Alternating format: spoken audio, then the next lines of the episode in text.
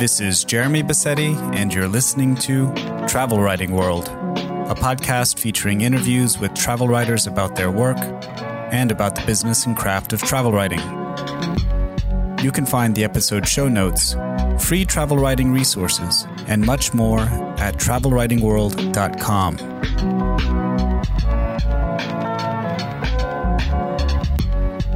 March 2021 marks the 10 year publication anniversary of Colin Thubron's To a Mountain in Tibet, a book that chronicles the author's high altitude pilgrimage around Mount Kailash, a mountain that is sacred to Hindus, Buddhists, and Bonpos.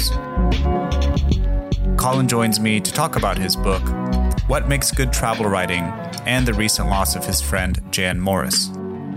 This interview was originally recorded in December of 2020. So now, here is Colin Thubron. Colin, welcome to the podcast. Thank you. So, 2021 marks the 10 year publication anniversary of To a Mountain in Tibet, a book that documents your overland journey from Nepal and into Tibet, where you walk around the sacred Mount Kailash, uh, sometimes pronounced as Kailas, I think. Uh, so, what what is so special about Mount Kailash? Uh, it's special to both Hindus and Buddhists. Um, I think the strangeness of it is that it's separated from the rest of the Himalayan mountains and stands alone, rather as if it's been put there by a god and from a very early time, it was an object of veneration quite early, even to the um, the earliest Tibetan peoples in their religion, the Bon. So it's partly its geographical isolation that makes it extraordinary. And um, at the foot of it is this lake, this great lake Manasarovar, two lakes really, which have also become the subject of legend. And uh, it's also the place where four of the great rivers of India, um, of the southern subcontinent, have their source, which is very strange. I mean, in Hindu scripture, this was predicted um, that um, the great rivers would rise from the source of the, this holy mountain. So the Indus, the Ganges, the Brahmaputra, and the Sutlej all rise um, on the slopes of Kailash and it's a very striking mountain to see. If you see a, an image of it, it's just a striking kind of almost a perfect pyramid sticking out of the earth with this beautiful kind of gash running down the sides. A very striking image um, um, to yeah, behold. It, yeah, it looks uh, the, the north face in particular is almost five thousand feet sheer, sort of sheet of ice. It also gives the illusion of being a stairway, which is very odd um, it goes up in shelves at one point. The pyramid is an illusion entirely because um, on one there's one part of it which is much less steep than the other. But what pilgrims first see coming from the south, Hindu pilgrims, is what appears to be a very perfectly shaped and mystical mountain. Mm-hmm. You mentioned a stairway, and what popped into my mind is Stairway to Heaven, and I guess the, the uh, religious associations with this mountain, as you'd you'd referred, uh, as as you referred to with the Hindus and the Buddhists. Um, this is a particularly sacred mountain to Hindus, who I believe um, th- uh, revere it as a home place for Lord Shiva, and according to some iconography of Shiva, you sometimes see like a river coming uh, coming from him, um, and the, the, illusion of kind of the rivers coming from the source. Did you, on your quest around the mountain, see a lot of Hindu or Buddhist pilgrims? Yes, there were quite a few. Um, the Buddhists were mostly Tibetans um, mm. that were used to that altitude, and you were getting up almost to 19,000 feet, and they would circle the mountain um, very fast. Um, the Hindus um, was very different. Many of them were lowland Hindus from India, come now on pilgrimage, and often um, not prepared at all for this sort of tough climbing, and certainly not for this altitude. A lot of them were coming from oh, lowland cities like Chennai, Madras, Bombay. And um, when I was going around them, at least eight of them died on the mountain of oedema or, or heart problems and others, um, about two thirds of them were unable to make the circle to circle the mountain, and were coming back very sad and depressed. As you circle the mountain, your your karma is supposed you're supposed to be um, more and more um, close to uh, casting off um, your mundane life and reaching uh, a, a, kind of epiphany, uh, which we'd say in the West. Mm-hmm. Um, and those who didn't make it were coming round, as it were, with their karma being rewound the wrong way. Um, and they looked terribly depressed and sad, some of them on horseback. But um, it's, uh, it's a very tough mountain, and if you're not used to that sort of uh, altitude um, and just used to an office job somewhere down in India, um, it's very hard. It was slightly unscrupulous. I think what the um, Indian tour operators were offering, they weren't expecting it. They would fly um, up to Lhasa probably um, from India, which pro- probably from Delhi to India is a ascent of 8,000 feet in a few hours. And then you cross three days at 15,000 feet altitude to Kailash, and then again you've got to climb the mountain. And no wonder that so many, so not, no wonder so many couldn't do it. Mm-hmm. So uh, the extreme altitude being the the the, the primary danger here. Um, yeah, that was the killer. And so, what what about what about the the the pilgrimage itself, the path itself? Um, I imagine at that altitude, there's practically no vegetation. It's just rocks and water and snow and wind. That's right. There's very little. There's very little shelter. Um, it's very stony. Uh, there are very small monasteries around the mountain, about six of them, but they're tiny. Um, they might give um, hospitality to pilgrims. Um, they might be too full of pilgrims, but usually only two or three monks in each one, and very poor. The um, the, the mountain itself has never been climbed. Um, it's too sacred and um, the uh, Tibetan authorities um, refuse um, refuse that it should ever be climbed. And so, although one or two mountaineers, Messner was one, have tried to get permission to climb it, um, it's been uh, the, the people nearby um, would, I think, threaten anybody that attempted that. So it remains solitary, and Shiva indeed is supposed to be um, eternally contemplating on the summit of the mountain. Mm. It's interesting. Uh, in, in these monasteries that you mentioned, uh, these are, I'm assuming, primarily Tibetan Buddhist monasteries. Yes, they're all Tibetan. Okay, and and were were they the monasteries in which you stayed, or did you camp? How did that work? Um, I camped. I was with a Sherpa um, and a horseman for a while, and we we camped. Uh, it was not possible really to to stay in the monasteries usually. I see. Wow. So uh, I was looking at the the Khora map, the the pilgrimage map around the mountain, and some are suggesting that you know this is a, a pilgrimage that can be done in in maybe three days. And mm-hmm. I'm a lowlander. You know, I'm in Florida, and my elevation's like 100 feet above sea level, and I'm looking at some of these uh, uh, elevation numbers here, like the the uh, Dolma La Pass, like mm-hmm. uh, 18,000 feet or five over 5,500 meters, right? Just extreme yeah. altitude yeah. where, you know, o- oxygen level at that time, at, at, that height is probably half of that at sea level. Um, so it's kind of hard to imagine yeah. what, what that would be like. Um, is it something as, as someone who did the Khora, is this something that, you know, deflates the ego? Does it, is, it, is it so difficult that it's deflating or at that height, does it give you a sense of your euphoria? Um, it, it, um, it's terribly hard because you can't, at least I found I couldn't walk for more than a few paces when we were up at the Dolma Pass and then you just stop and have to cling to a rock and gasp for breath. Wow. And finally, when you reach the top, there's a sense of triumph.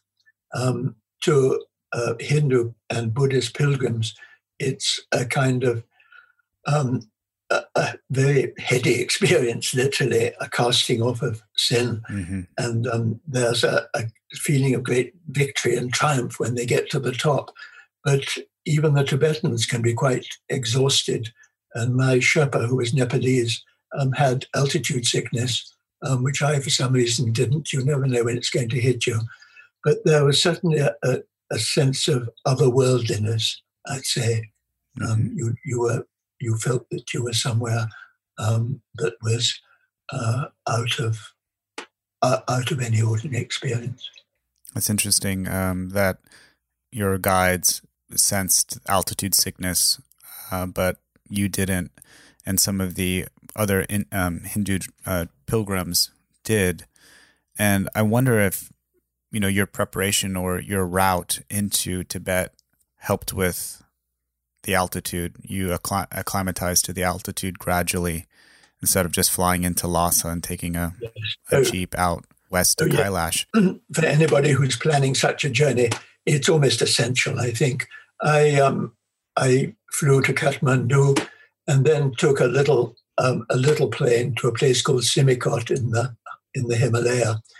So I was already a little way up, and then for about a week I was trekking up the Karnali Valley, which is very beautiful. There, there are trees, gorgeous hornbeams and firs, and you hear cuckoos and woodpeckers, and mm. it's absolutely beautiful. And you can stay with the Nepalese villagers along the way who are very hospitable. And um, so I, bit by bit, had become acclimatized. It was only in the last three or 4,000 feet, um, getting up from the foot of the mountain, that I, I really began to labor Mm.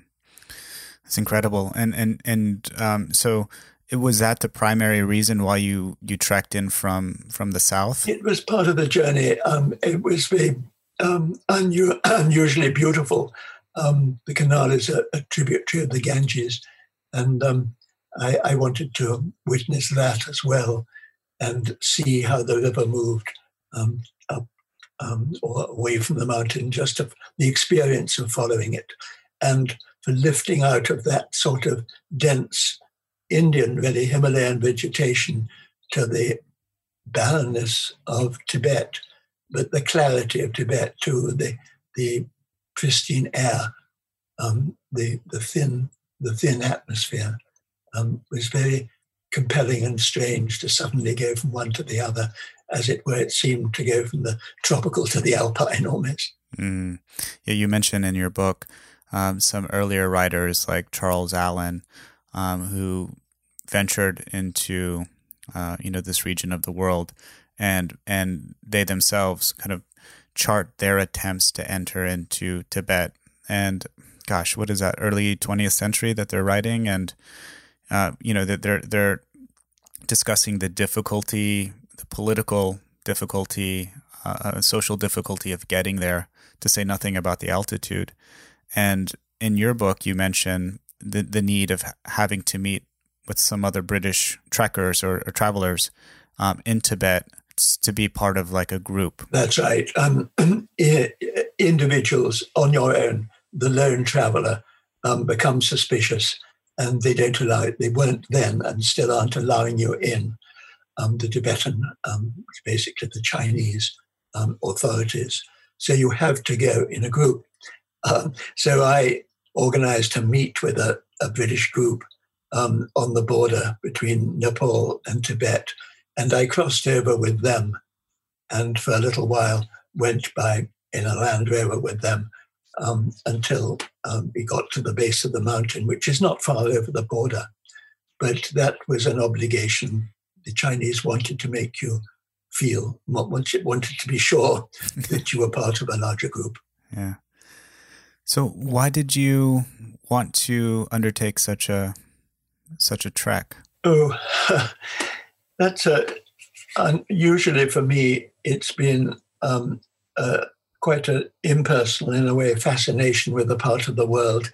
Um, usually a part that I don't understand, maybe the part that I'm um, afraid of. Even um, most of my traveling has been in Central Asia, in Russia, um, China the sort of lands we've been brought up to fear in the West, or that my generation was brought up to fear. But this journey was rather different.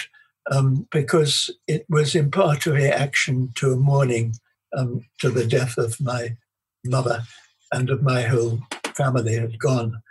I had a small passage that I could read you, which um, gives probably a better sense of it than um, than I could in rather blunderingly talk about it. Okay. Um, if I read you this passage, it's about a couple of minutes long. Very good. That, Excellent. my, my Sherpa asks me, he said, Why on earth are you doing this, traveling alone? Mhm.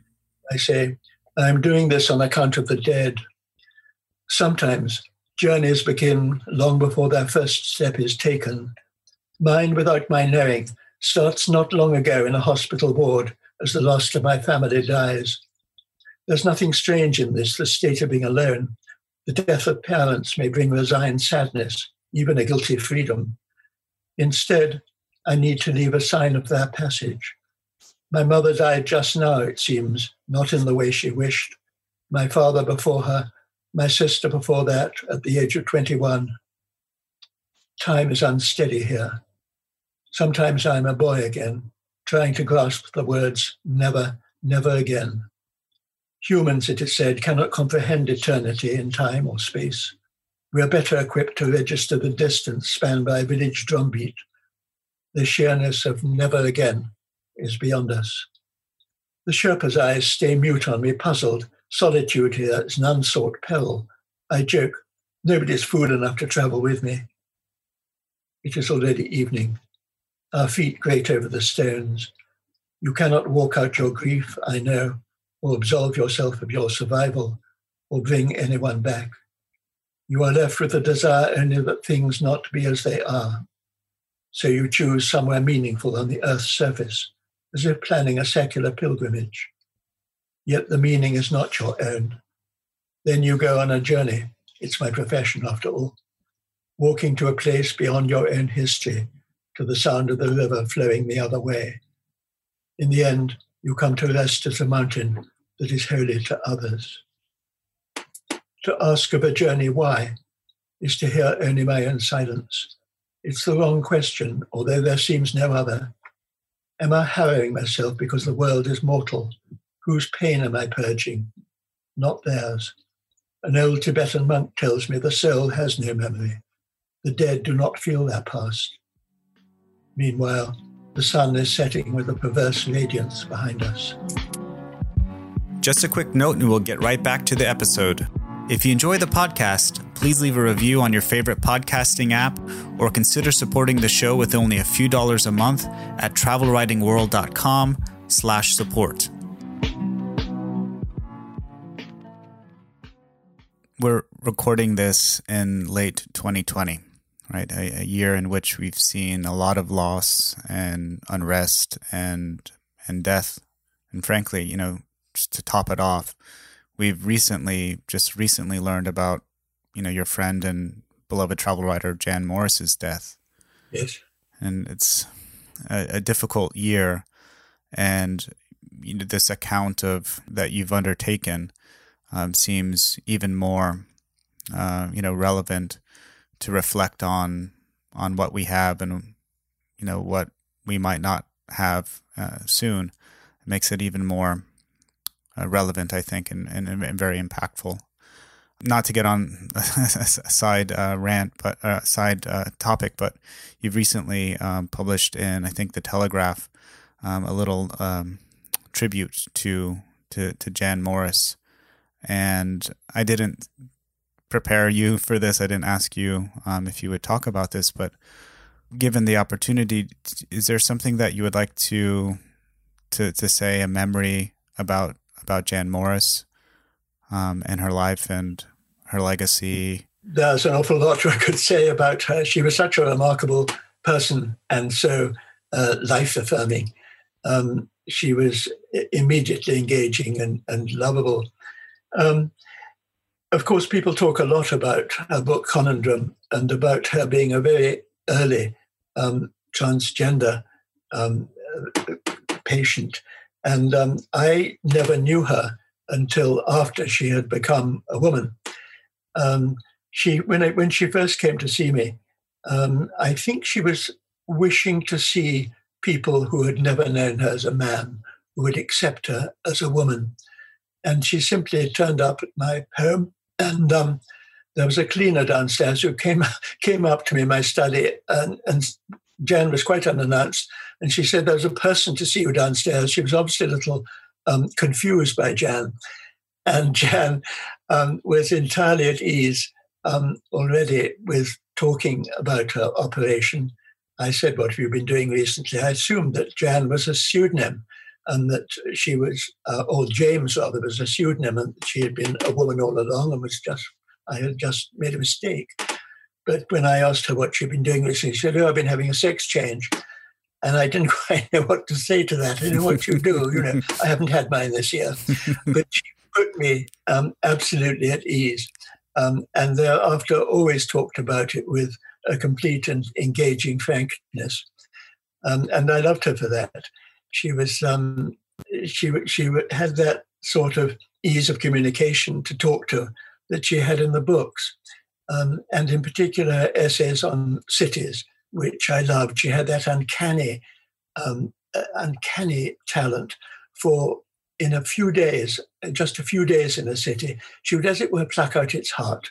She would feel what really made it distinctive um, mm-hmm. and, and write it. Uh, she, she was altogether remarkable and a lovely friend. Mm-hmm. Many, in my opinion, many, many good travel books rise above uh, a mere travelogue, right? They, they're not just about this is what I saw and this is what I did, but they have uh, an they they need that of course to be a travel book. But in my opinion, the good ones or the modern ones are crafted in such a way that they have a story and a plot and this emotional engagement to story or place. You know, some of Jan Morris's books do that, and To a Mountain in Tibet does that as well. It's not just a travelogue of you going on a pilgrimage, but it's about an, an emotional connection to place. And many travel books, travelogues don't have that. So, what what is it that, apart from that, if there is anything apart from that, what do you think makes a, a good travel book? Oh, that's hard. Um, it has nothing, I think, to do with the uh, the difficulty of the journey necessarily, mm-hmm. um, or uh, you know, a, a, a, poor traveler can do the most ambitious journey, um, but won't write about it well and it won't be interesting. And a good one like Jan can go to the most humdrum, apparently, place or the most commonly visited place and make it sparkle. Mm. Uh, so it, it's it's complex. I mean, it has to depend upon the character and talents of the traveler. Um, that that um, they're interesting. I mean, you're traveling. I mean, travel writing is unique in this way that you are traveling with a person, um, which is the author. And if the author's not interesting um, or perhaps attractive, um, reasonably at any rate, um, or at any rate characterful and arresting, then um, what he or she sees and writes about um, won't be interesting either. I think uh, the modern travel book as opposed to the very early, say, the 19th century ones, which were true feats of exploration. The modern travel book has to have that, that extra facet to it, or you wouldn't say really an extra facet, just has the, the quality um, of somebody that you want to listen to and travel with. Mm-hmm. Yeah, you're, you're reminding me now of uh, Eric Newby's work, and he's someone that I would like to travel with. Oh, he, he just gets in so many uh, kind of interesting and uh, ridiculous situations that you know it's going to be an adventure, even if he's going across town. Um, yes. As someone who's worked in travel writing and in the publishing world uh, so closely over the past what fifty years, where mm-hmm. where where do you see travel writing going after this pandemic is is all said and done? If it is. The pandemic it's going to make a great difference. It's going to give people, of course, um, a nostalgia for traveling and perhaps a longing to travel in the future. Um, I don't think it's going to inhibit people one way or another. um, it'll much more likely, I think, that people will um, want to experience the wider world, having been locked up in their own for so long. I certainly feel that myself. Mm. As for the kinds of books that are likely to be published in the future, the kinds of travel books, I think increasingly the genre is moving um, certainly away from the exploratory travel book, or even perhaps the kind of travel book that I write, um, which is um, maybe geographically ambitious. Um, there have been a number of travel books published in, in England, and I think probably in the States in the last years, which have been um, unusual, sort of tangential travel books, you might say. Somebody following um, a certain um, fascination with um, one thing, whether it's a, um, a, a, a, a bird, maybe. Um, there's one which is um, interesting study of, of uh, Arctic owl um, that I read recently, and another one um, which is about um, tracking pianos through Siberia. Um, it's a beautiful book, and it, it's quite sort of eccentric sounding. and then there, there's that those travel books that are closely linked to nature writing. Um, Robert Macfarlane, of course, to, comes to mind, who's the best known in this country, but there are others. Um, and so travel books, I think, have diversified, um, to put it in a nutshell, now in a way that before they tended to run to a, to a, a more um, a more kind of predictable mold. Mm-hmm. That's that's it's fascinating what you're referring to here in these recent travel books about the lost pa- pianos of Siberia, for example, that book, um, and this reminds me of in, in, travel writing, kind of like the the MacGuffin, right? Having that initial spark or that initial object after which the, you know the subject is chasing, and it reminds me of the um, Bruce Chatwin brontosaur brontosaurus skin. You know of course that leads him on his quest and it's virtually forgotten throughout throughout the book. But this is I guess an interesting way to approach uh, travel. Um, Dan Richards uh, recently um, traveled around the world in, in search for kind of um, desolate spaces um, outposts. That's the title of his book.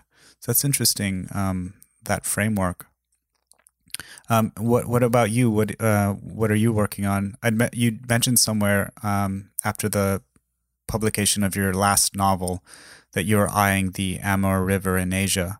So should we expect uh, a new travel book? Yes, I, I've done the traveling. Fortunately, finished it long before the virus took hold. Um, it's the tenth longest river in the world, but nobody's heard of it hardly. um, it's uh, it, for a good thousand miles, it's the border between Russia and China. Um, but it rises in Mongolia, goes through South Siberia, and eventually flows into just north of the Sea of Japan. Um, so it's a, a, giant river, but so um, so distant and so far out of our normal consciousnesses in the West um, that it's almost unknown. But it's fascinating, of course, fascinating, perhaps above all, for the fact that the Chinese and the Russians are facing us, facing one another across the river, and it's um, it, it's fraught because of that. There's a tension. Um, the Chinese believe that the Russians stole the river from them in the 19th century, hmm. and they haven't forgotten it. Uh, so there's a great deal of political interest, unusually for my sort of writing there, and um, an awful lot of other kinds of interest too. But I've finished the book. It's published in September. Um, who knows um, how it will um, be received now? Um, I, we're hoping that things like literary festivals, which are very important in England, um, would have returned by then, and bookshops may have returned to normal too. But we'll see. Mm-hmm. I've seen a lot of writers speak uh, virtually. Uh, you know to promote to promote their books or attend uh, festivals virtually although you know that face-to-face connection is so so necessary in many cases we hope it's uh, back yeah. to normal by the time your new book comes out i do too and the face-to-face connection is so important even in travel writing. You know, you can imagine that you can see places or experience their people online in some way um, or remotely, but you can't. It's not the same. And the place is not the same. The people aren't the same. You need to be there with them. Hmm.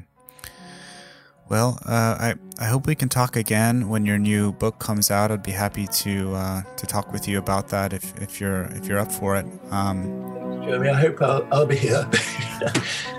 well, thanks for coming on the, the show to talk to me today. Not at all. Thank you. You can find the episode show notes and much more at travelwritingworld.com. Please remember to subscribe to the show in your favorite podcast app.